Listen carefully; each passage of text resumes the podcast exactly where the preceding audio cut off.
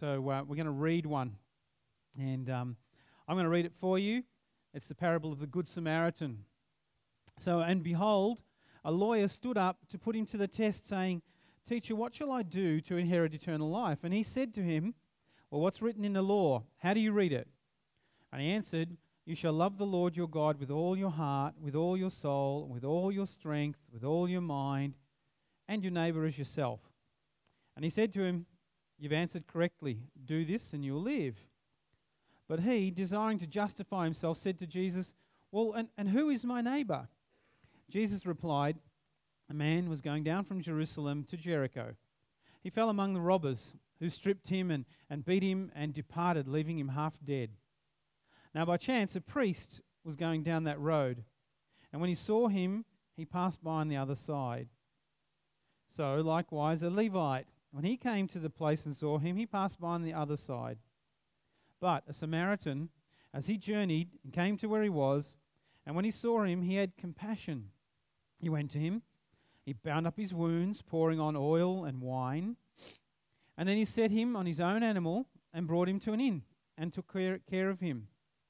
And the next day he took out two denarii and gave them to the innkeeper, saying, Take care of him, and whatever more you spend, I'll repay you when I come back. Now, which of these three do you think proved to be a neighbor to the man who fell among the robbers? He said, The one who showed him mercy.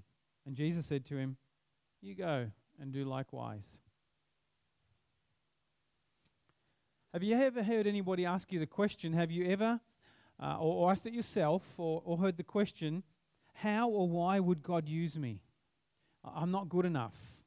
Have you ever asked that question yourself? Have you, have you ever talked to someone who had that question? I'm not good enough. I, I have these flaws. I keep doing things wrong. Oh, there, there's, there's a character flaw, or there's things that are wrong with me. Let me read you another parable. A water bearer had two large pots. You might have heard this one before. One hung on each end of the pole, which he carried across his neck. One of the pots had a crack in it. And while the other pot was perfect and always delivered a full portion of water, at the end of the long walk from the stream to the master's house, the cracked pot always arrived only half full. For two years, this went on daily, with the bearer delivering only one and a half pots full of water to his master's house. Of course, the perfect pot was proud of its accomplishments, fulfilled in the design for which it was made, but the poor, cracked pot was ashamed of his own imperfections and miserable that he was unable to accomplish what he'd been made to do. After two years of enduring this bitter shame, the pot spoke to the water bearer one day by the stream. I'm ashamed of myself, and I just want to apologize to you. Why? asked the bearer. What are you ashamed of? I've been able for these past two years to deliver only half my load because of this crack in my side that causes the water to leak out all the way back to your master's house. And because of my flaws, you've had to do all this work and you don't get full value from your efforts, the pot said. The water bearer felt sorry for the old cracked pot, and in his compassion, he said, As we return to the master's house, I want you to notice the beautiful flowers along the path. And indeed, as they went up the hill, the old cracked pot took notice of the sun warming the beautiful wild flowers on the side of the path. And he was cheered somewhat. But at the end of the trail, it still felt like the old shame came back because it had leaked out half its load. And so again, the pot apologized to the bearer for its failure. The bearer said to the pot, But did you notice that there were flowers only on your side of the path and not on the other pot's side? Well, that's because I've always known about your flaw, so I took advantage of it. I planted flower seeds on your side of the path, and for every day while we've walked back from the stream, you've been watering them. For two years, I've been able to pick these beautiful flowers to decorate my master's table. Without you being just the way you are, he wouldn't have that beauty to grace his house. You see, each of us has flaws, and we're all cracked pots. But if we'll allow him, the Lord will use our flaws to grace his Father's table. In God's great economy, nothing goes to waste.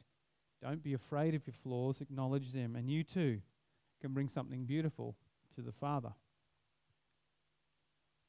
So, those, the scripture and that, they're both parables, stories, relevant engaging stories that get people thinking.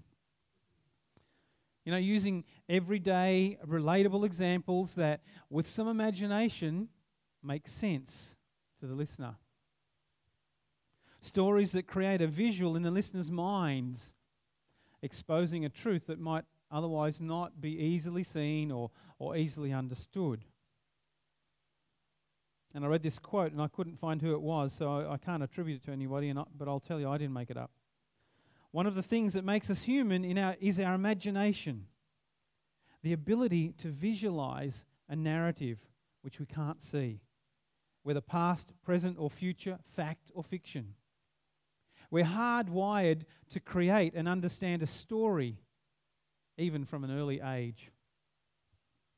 See, Jesus used parables.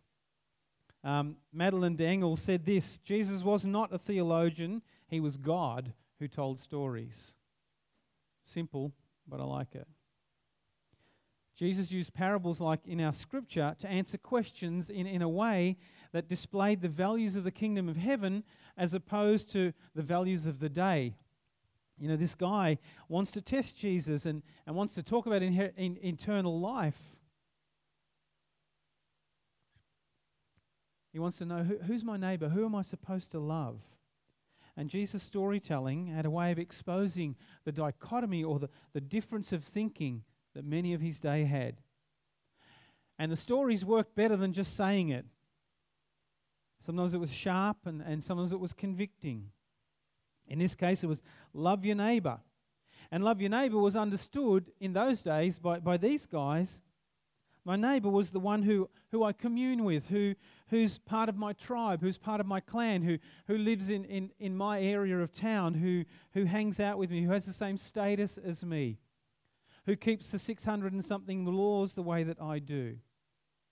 Whereas Jesus' new kingdom in Jesus' new kingdom, love would go far beyond what they knew or what they expected love was about, who their neighbor was. And so Jesus used a story to create that picture. Jesus' contextual examples would make sense, if not the actual meaning. And they would cut deep once they were understood and they would make people think.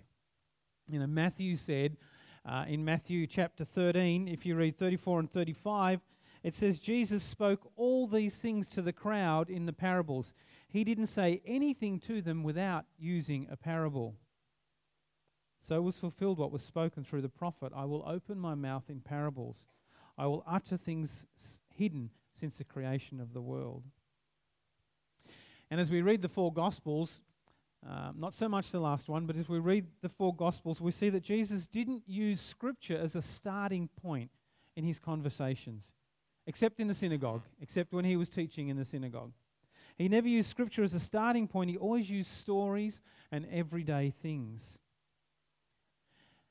And notice how universal that is, even in our world.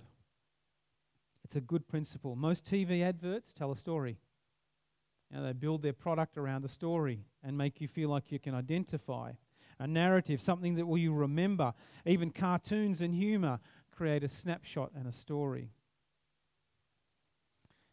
We can use parables, just as Jesus did, to illustrate truth, pointing to meanings in books and films, everyday life, our own life stories. Sermon illustrations, you know, sermons work better when there's illustrations, don't they? They do, don't they? Spurgeon said, A sermon without an illustration is like a room without windows. There you go. Illustrations are important. Now, we've been talking for some time about this master plan.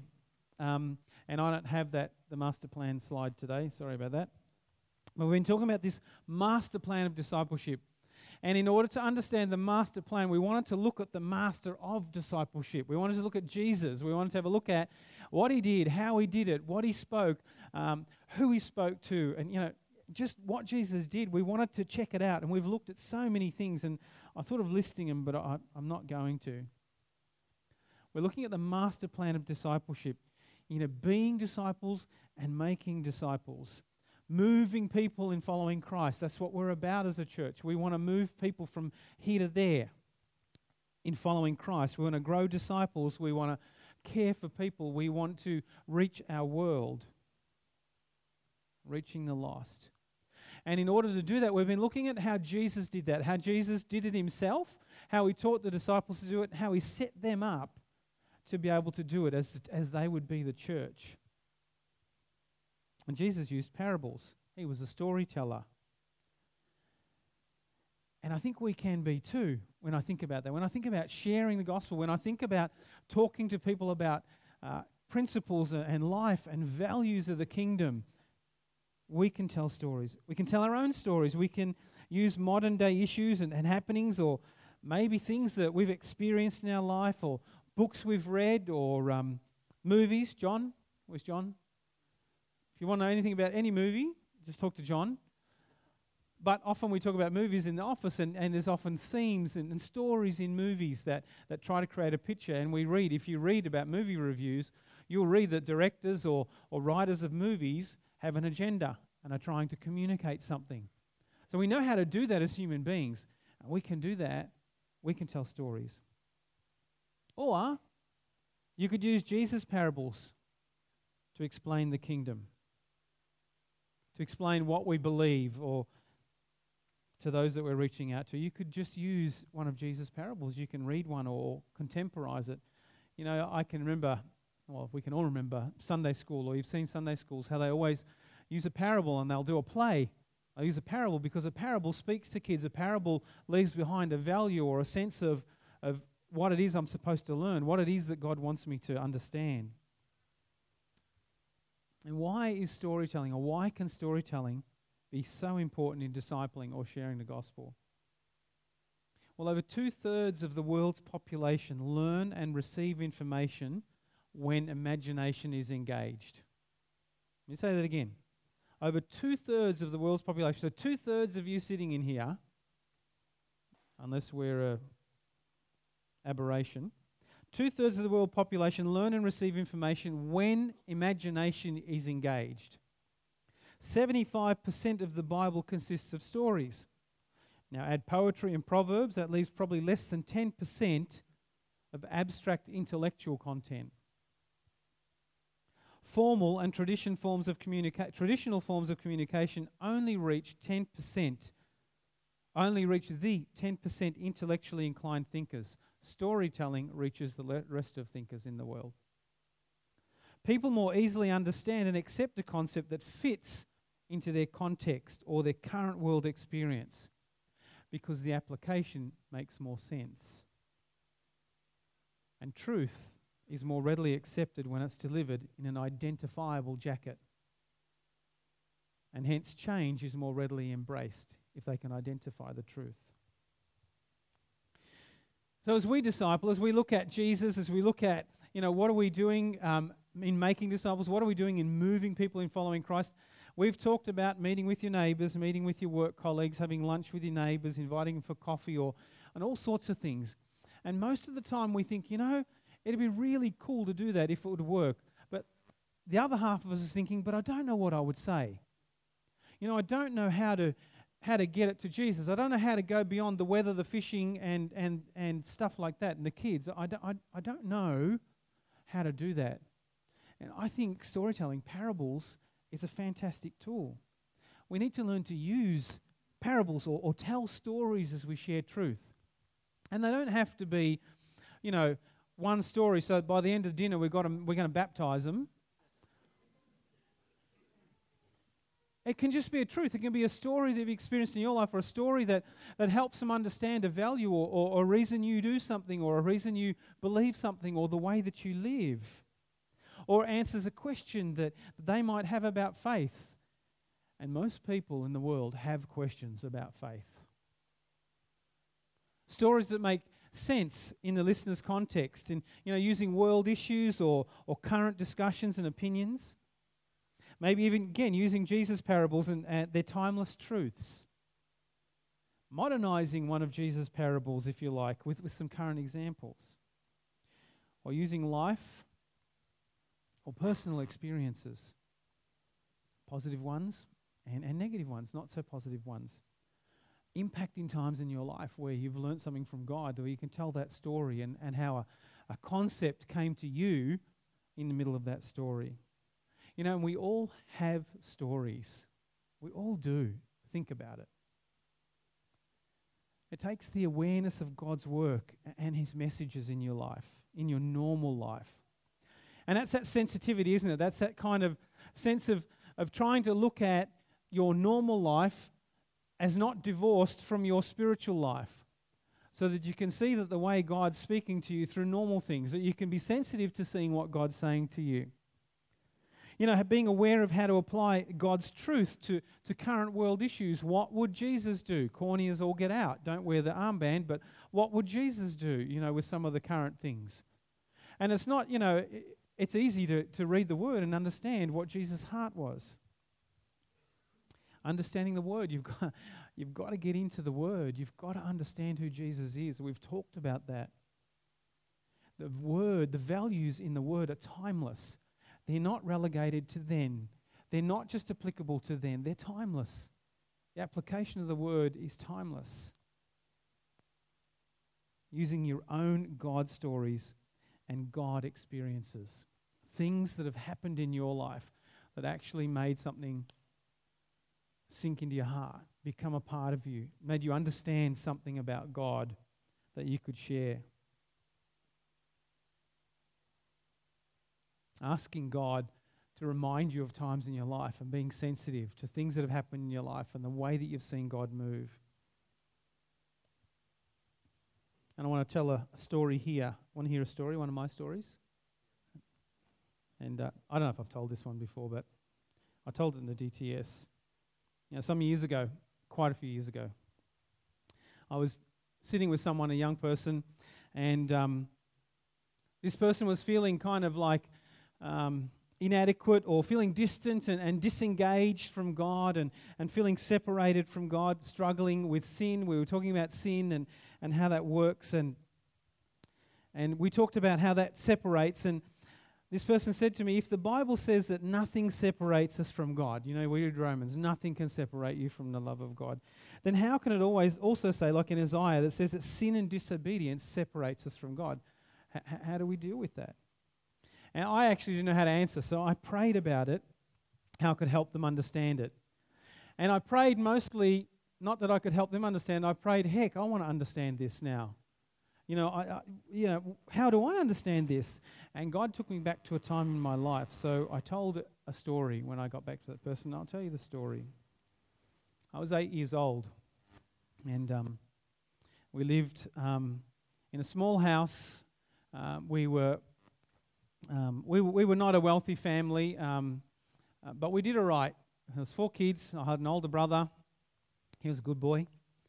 And um, my dad had always had a dream to have a garage or a shed or something like that.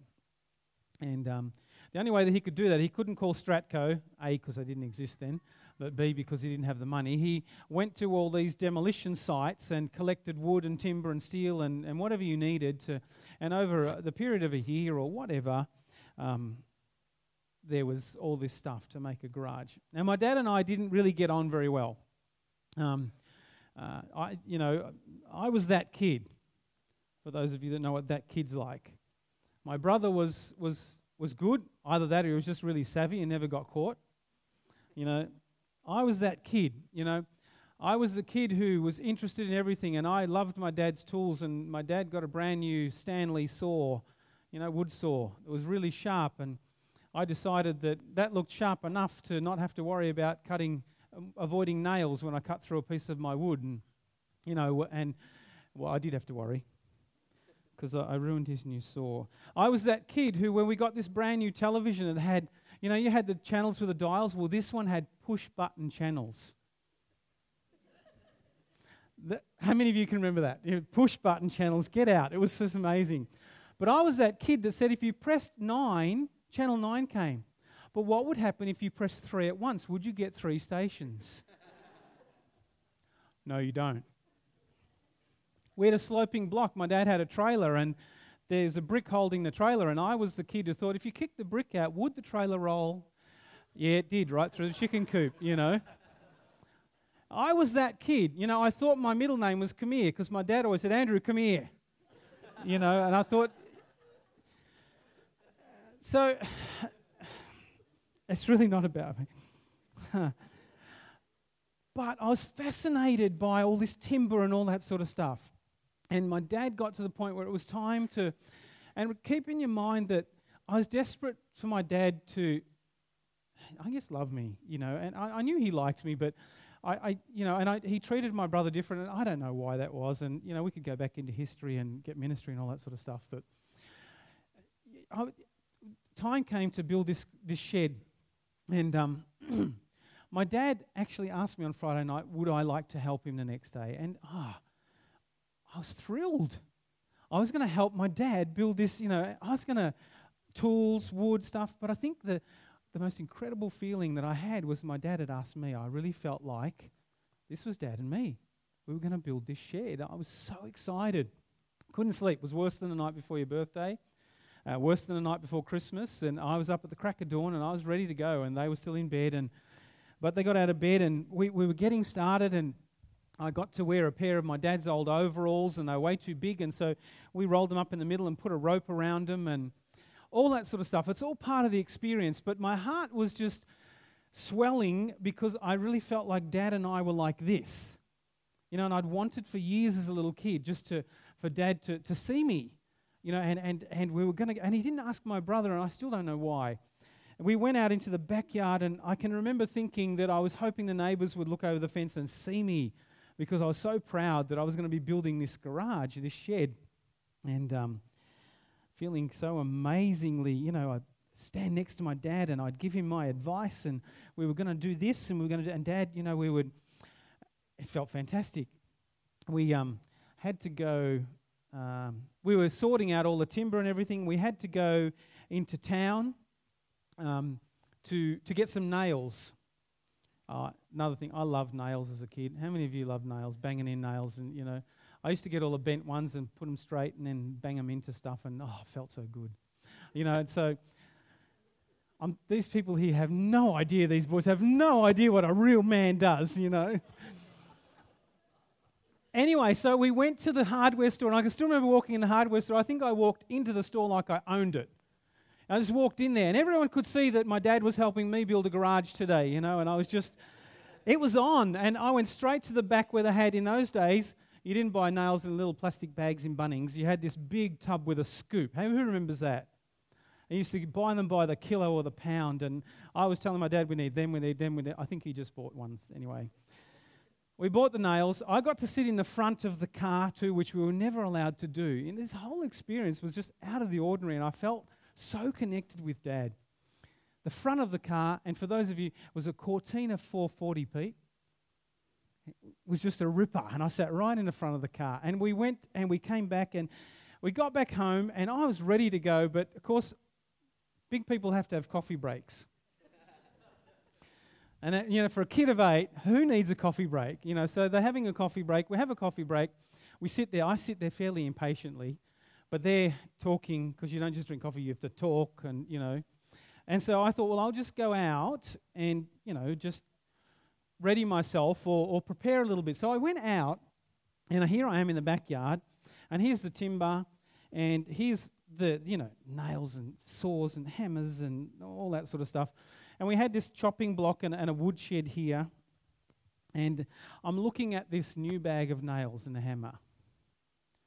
And I thought, wouldn't it be nice to take one of them new nails and bang it into wood?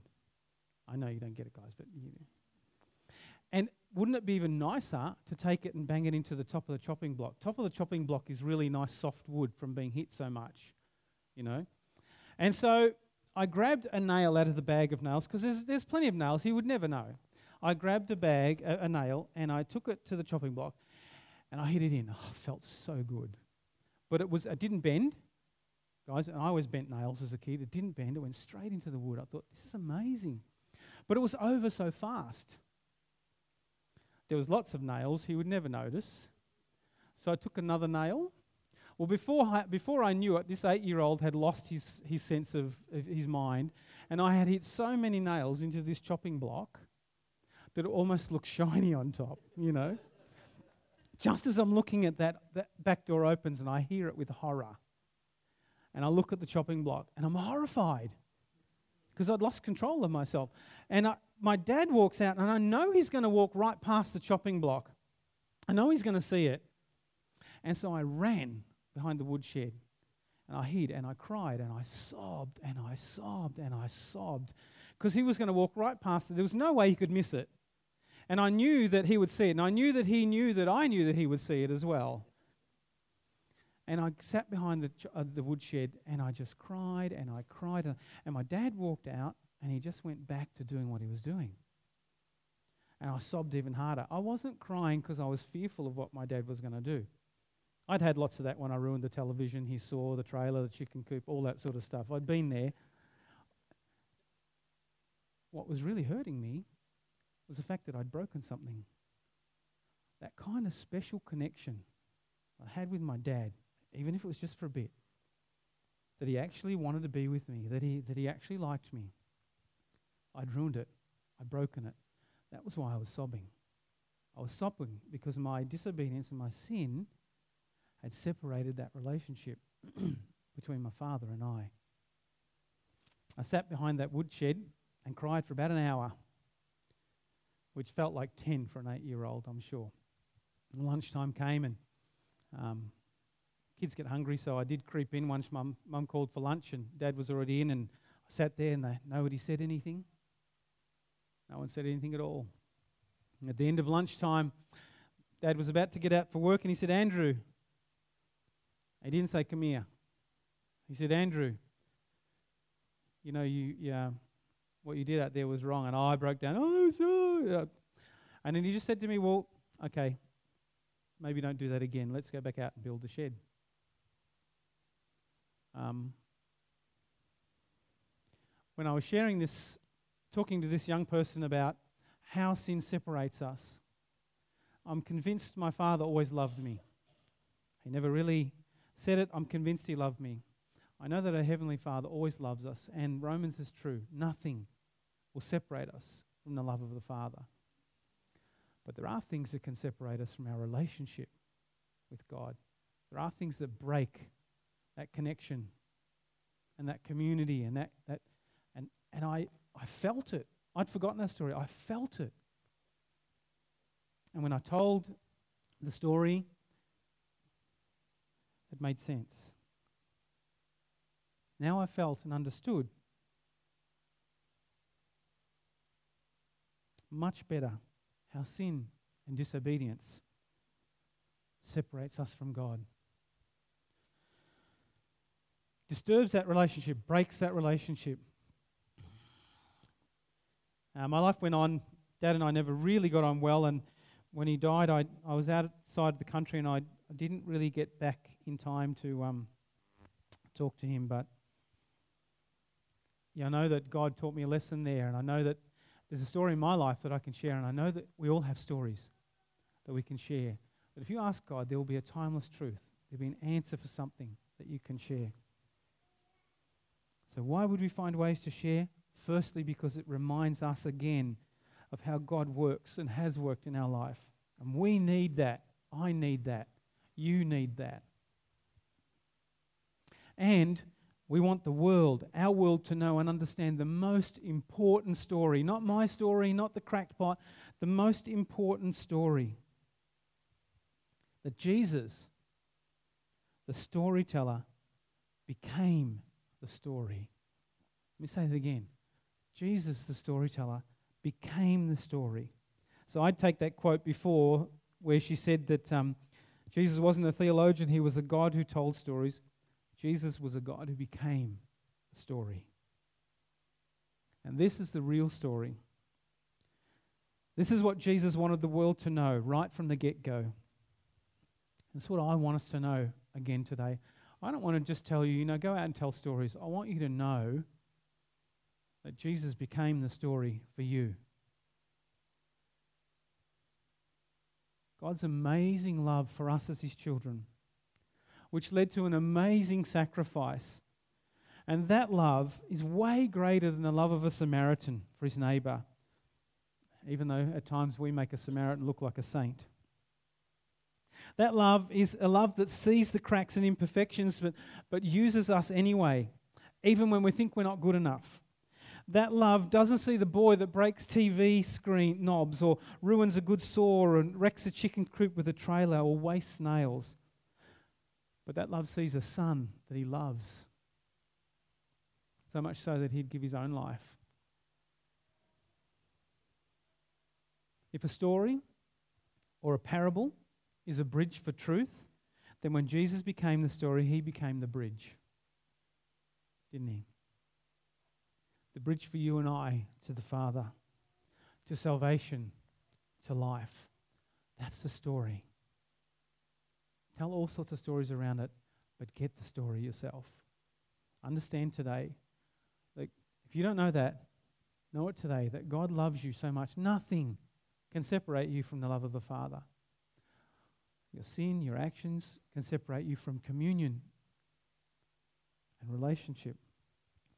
But nothing will ever stop him making the sacrifice for you.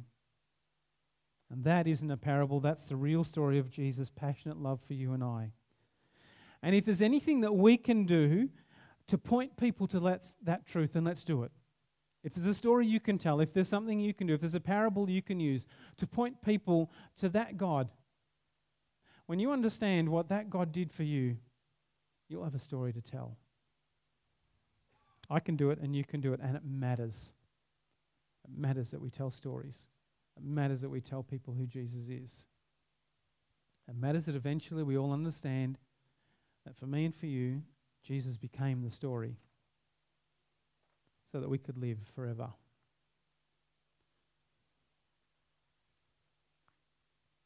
Let me pray.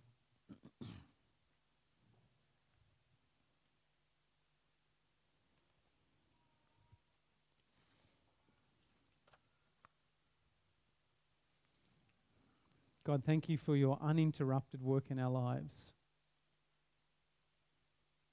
Thank you for doing more than giving us stories, but thank you for being the story, being the one who set us free from the chains that held us, from the things that stopped us from um, being able to, to be in community with you, to be in relationship with you. And thank you that you haven't just done that so that we can get all warm fuzzies and sit in our churches and wait for the, the train to heaven. But you gave us this, these things so that we could give it to the world. That we could bring the, the story, the parable of life to a broken world. To those that don't know you, that those that are in pain, that those that are struggling, those that don't even know they're struggling. Those that are oppressed. God, I pray that you'd help us to be willing to share our stories with other people so that your story can come through. Lord, I pray as we, as a church, as we move people in following Christ, as we stop talking about it and actually get out and do it, that you equip us with tools and things that help us to understand how to do that how to use the stories that you've created in our life, the stories that you told, how to use you as an example to point to the way forward. Lord, when we look at our world, we, we can shrug our shoulders and, and wonder what's happening. When we look at uh, all the challenges that we face in the Middle East, in, in the United States, in, in our country, Lord, let us not be overwhelmed, but let us understand and be convinced that Jesus, you came with a love that would transcend all of that. And that's the story that we have. Lord, for those of us that struggle with individually not knowing whether, whether you love us, not knowing whether we, um, we understand who you are, not feeling worthy or, or not understanding your story in our lives. Holy Spirit, I pray for a revelation. I pray for opportunities to connect. I pray that we'd be hungry to learn.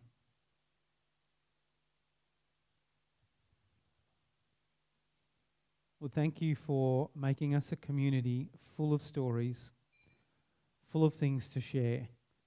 But most of all, thank you for making us a community of salvation, a place where you live. And I pray, Lord, that as we go from here, that we will live in that.